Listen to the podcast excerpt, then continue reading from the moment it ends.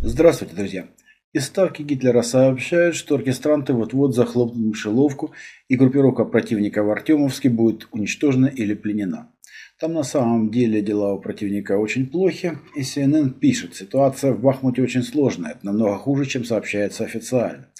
Нью-Йорк Таймс. Германия и союзники не могут э, наскрести леопардов даже на два танковых батальона. Это всего 62 машины из сотен и сотен обещанных. Вашингтон Таймс. Стратегия Вашингтона на Украине не работает. Но лучше всех ситуацию описал спикер восточной группировки войск хунты Сергей Череватый. Цитата. В чем мы сейчас выигрываем у врага, так это в том, что не даем ему планомерно прорывать нашу оборону, не даем ему быстро выйти в тыл, не даем окружить наши войска. Зато в ставке киевской хунты уверены, что смогут весной организовать наступление на Крым. Об этом уже лично Зеленский доложил публике. Як кажуть у Малоросії, дай бог нашему теляті да вовка з'їсти.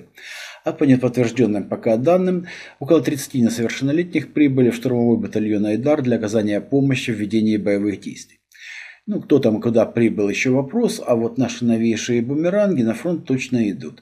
Равно как и старые автоматические зенитные 57-мм орудия С-60, которые в войсках э, встречают с восторгом. Они доказали свою эффективность, имея прицельную дальность около 6 километров, гарантированно уничтожают любую бронетехнику легкую и раздевают э, и разувают танки но опубликованные видео из Маринки позволяют определить места боев. Это по-прежнему центр города, в районе чуть западнее проспекта Дружбы. Ну и такие же видео с нашлемной камеры бойца 155-й бригады морской пехоты доказывают факт тяжелейших уличных боев в районе дач в Угледаре.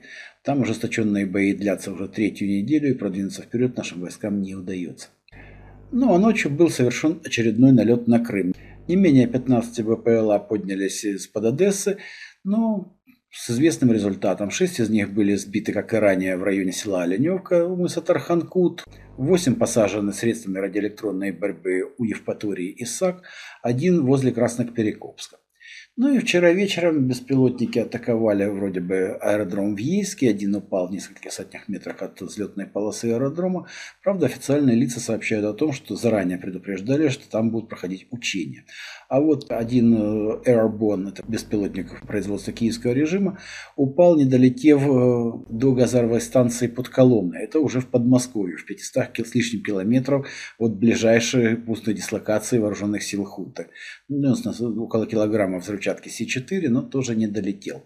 Наши в этом отношении куда эффективнее, в значительно большем количестве они поразили этой ночью массу объектов на территории в глубине территории, контролируемой киевской хунты.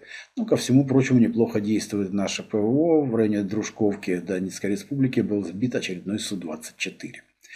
При этом на Западе все СМИ в голос орут, что вот эти массовые налеты БПЛА на э, территорию России вызвали в России панику, но сами западные страны к этому не имеют никакого отношения. Это все инициатива киевской хунты.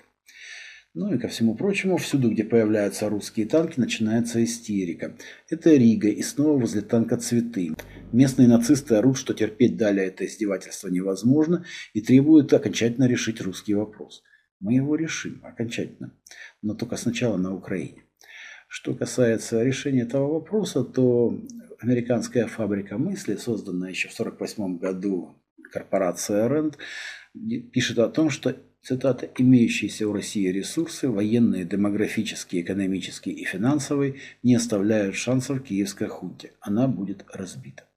На этом все. Всего вам доброго. До свидания.